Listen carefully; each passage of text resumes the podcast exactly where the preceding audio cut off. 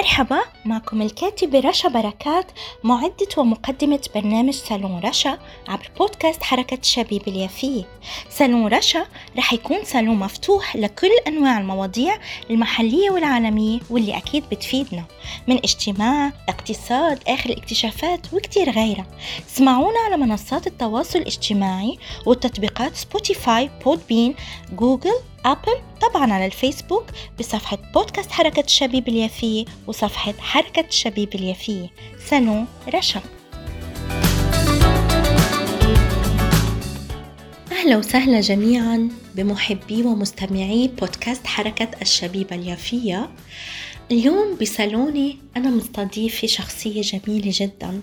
تعني لنا آه، فنيا وتراثيا وثقافيا آه، شخصية ممتعة بهالحياة. بتمثل جزء من تراثنا. آه، وبتعيدنا للماضي. وأنا بصراحة يعني من بضعة أشهر كتبت مقالة حول الشخصية المستضيفتها اليوم اليوم بصالوني صالون رشا. آه، وقلت عنها. وكنت طبعا بالمقالة كاتبة مقالي بشكل حكاية. فقلت حكايتي لليوم ليست عن تمشايتي ولا عن بحث أو تقرير قد أعددته ولا عن تجربة خاصة أو عن تجربتي الخاصة مع الفلسطينيات وغيرها. أنا وجدت حكواتي يافا. نعم؟ فلطالما كنت أحب فكرة إعادة الحكوات وكذلك اسمي فلسطينية يافوية لم أعرف قط أن الحكوات في مدينتي موجود والآن عرفت. ما حصل معي صراحة أنه تركت له تعليقا على صفحته واستأذنت منه طبعا وقلت له أنني أريد أن أكتب حكاية أو مقالة عنه. سألته عن سيرته الشخصية فأجابني برد مليء بالزخم والعطاء. غني بالتجربة والإبداعات والأعمال الاجتماعية التي نحتاجها كثيرا. نحن كشعب فلسطيني يعاني من عدة اختراقات وتذويب وتدخلات وطمس وتزوير. قال لي مساء الخير أستاذة. أنا من مواليد يافا الأصليين. اسمي جبر أحمد أبو قاعود وأبلغ من العمر 62 عام. لقد بدأت مسيرتي الفنية من أيام طفولتي في مدرستي. مدرسة تيرا سانتا العريقة في الغناء والتمثيل وكتابة الأعمال الفنية وكذلك كتابة الأشعار. ومن ثم قدمت في النوادي بعض العروض التمثيلية والأشعار والغناء في عمر أقل من الخامسة من الخامسة عشر. وبعدها تسجلت في معهد للتمثيل ودرست فيه لمدة سنة وكان والدي معارض لهذه الفكرة بشدة حيث أجبرني أن أترك.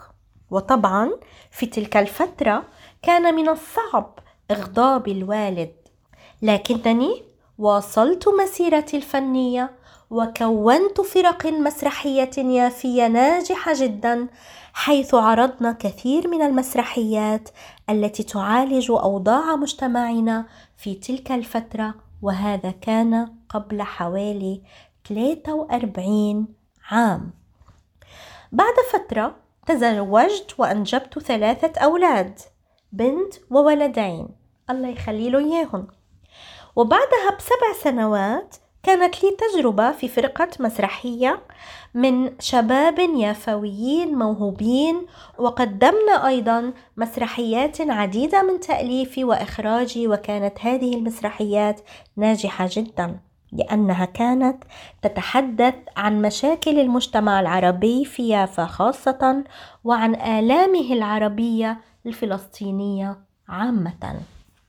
وقدمنا أيضا عرض في عمان في النادي الأرثوذكسي الذي كان يحتضن أبناء يافا الذين تم تهجيرهم من يافا في النكبة سنة 1948 طبعا كل مسرحياتي التي قمت في تأليفها قديما وحديثا كانت عن قضايا المجتمع العربي الفلسطيني. وطبعا آخر مسرحياتي كانت قبل خمسة عشر عام. وقبل حوالي ثماني سنوات دخلت في مشروع الحكوات اليافي في الكلية اليافوية وتعلمت فيها الحكوات. مع الأستاذة الحكواتي دونيس أسعد ومن الجدير بالذكر أن نذكر الأستاذة الآنسة نور تسوئي المسؤولة عن هذا المشروع لإحياء تراث الحكوات. وهكذا كنت جزءا من هذا المشروع وما زلت حتى اليوم أقدم العروض في المدارس والنوادي ودور العجزة وفي المناسبات. أعرض منها أحيانا على الفيسبوك ولك الشكر على اهتمامك سيدتي. وأي سؤال أنا جاهز. هكذا أجابني وهكذا كتبت في مقالتي السابقة يعني عن الشخصية التي أستضيفها لليوم الحكواتي جبر أبو قاعود وهو من مدينتنا يافا من العوائل الأصلية اليافية القديمة اليافوية القديمة. إذا أهلا وسهلا فيك أستاذ جبر وأنا طبعا بدي أشير للجميع.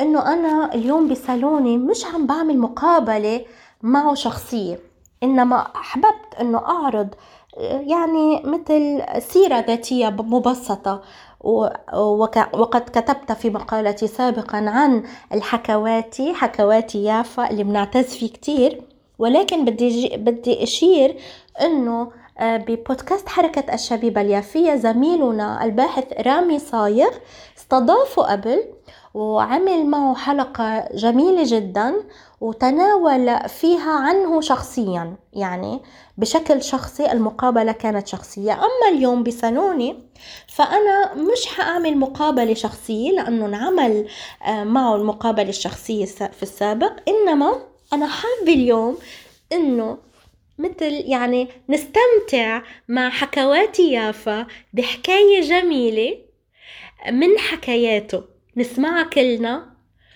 وكل محبي ومستمعي بودكاست حركة الشبيبة اليافية أينما كانوا في العالم. أهلا وسهلا بحضرتك أستاذنا حكواتي يافا وفلسطين. أستاذنا آه، جبر أبو قاعود ويا ريت تحكينا حكاية جميلة من حكاوي. بترككم مع الحكواتي جبر أبو قاعود حكواتي يافا. ألف شكر إلك الأستاذة الكاتبة رشا بركات. بوجه لك ألف تحية وباقة ورد يافوية وبشكرك على استضافتك إلي في هذه الحلقة لحركة الشبيبة اليافية. وبشكر أيضا الأستاذ رامي صايغ وبوجه له ألف ألف تحية. وطبعا لكل المستمعين بوجه لهم مليون تحية وأهلا وسهلا فيهم مع الحكواتي اليافي. طيب حكايتنا اليوم هيك. كان يا مكان في قديم الزمان. كان في قرية وهذه القرية كان فيها بير. والبير هذا الكل القرية بتشرب منه وبتسقي منه وطبعا غسيلهم وأكلهم كله من هالبير. في يوم من الأيام كان كل واحد عنده دلو يروح ينزل هالدلو بالبير ويسحب يطلع المي.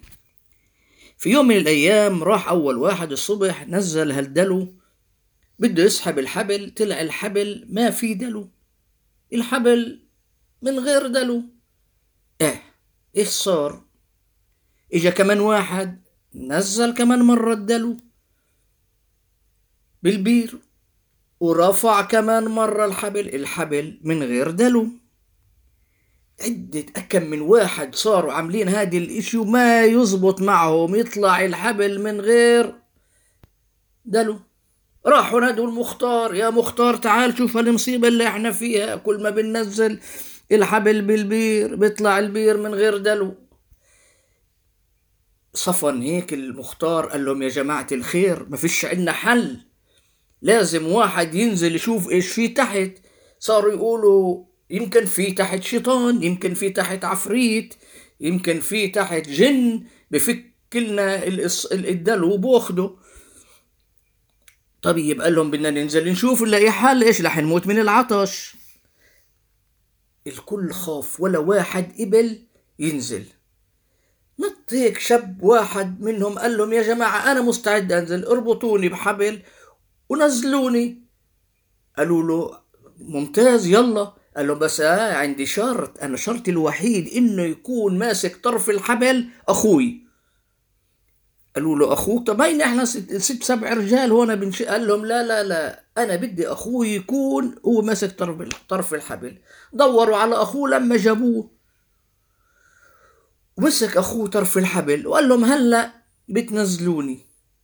وفعلا نزلوا نزل نزل نزل لقاع البير لقى في قاع البير هالقرد. وهذا القرد كان كل ما يشوف الدلو يفكه ويطلع لهم الحبل من غير سطل. مسك هال هال هال هال هال هالقرد وحطه على راسه من فوق. وطلع عشان بدوش يضلوا يعمل لهم العملات هاي كل وش يفك لهم الحبال من الدلو. فحطوا على راسه وطلع فيه. هلا كلهم شد قال لهم شدوا شدوا شدوا شدوا. لما وصل على طرف البير من فوق شافوا مين؟ أول ما شافوا شافوا راس القرد. كلهم خافوا قالوا لك إيه عفريت عفريت طلع لنا قتل الزلمة وطلع. إيش عملوا؟ سابوا الحبل كلهم وهربوا. مين ضل ماسك طرف الحبل وما تركه؟ أخوه. أخوه ضل ماسك طرف الحبل وما قبل يسيبه لو إيش ما كان يكون لأنه هذا أخوه. ففهموا الناس وعرفوا بعد ما شافوا إنه هذا قرد وطلعوا وشافوا طلع صاغ سليم الزلمة وقال لهم هذا كان قرد وهيك. ففهموا ليش كان شرطه يا جماعة الخير إنه أخوه هو اللي يمسك طرف الحبل. فعلا يا أحبابي ويا أصدقائي ما في بعد الأخو. على جميع المجالات بكل المجالات ما في بعد الأخو. وهذه حكايتي حكيتها وبقلبكم وبقلبي خبيتها. يا ريت تكونوا حبيتوها مثل ما أنا حبيتها. وإلى اللقاء يا أصدقاء في الحكاية الجاي مع الحكواتي اليافي. سلام سلام سلام أحبابي. وبعد ما سمعنا جميعا واستمتعنا مع حكاية من حكاوي حكواتي يافا أستاذنا جبر أبو قاعود اليافاوي الأصيل أنا هلأ بقلكن الله معكم مع حلقة جديدة واستضافة جديدة بصالوني صالون رشا. أعزائي محبي ومستمعي بودكاست حركة الشبيبة اليافية. طبعا تقدروا تستمعوا لكامل برامجنا وحلقاتنا آه، عبر منصات التواصل الاجتماعي مثل Facebook Google Apple Spotify و Podbean وكذلك طبعا صفحتي حركة الشبيبة اليافية وصفحة بودكاست حركة الشبيبة اليافية. صالون رشا.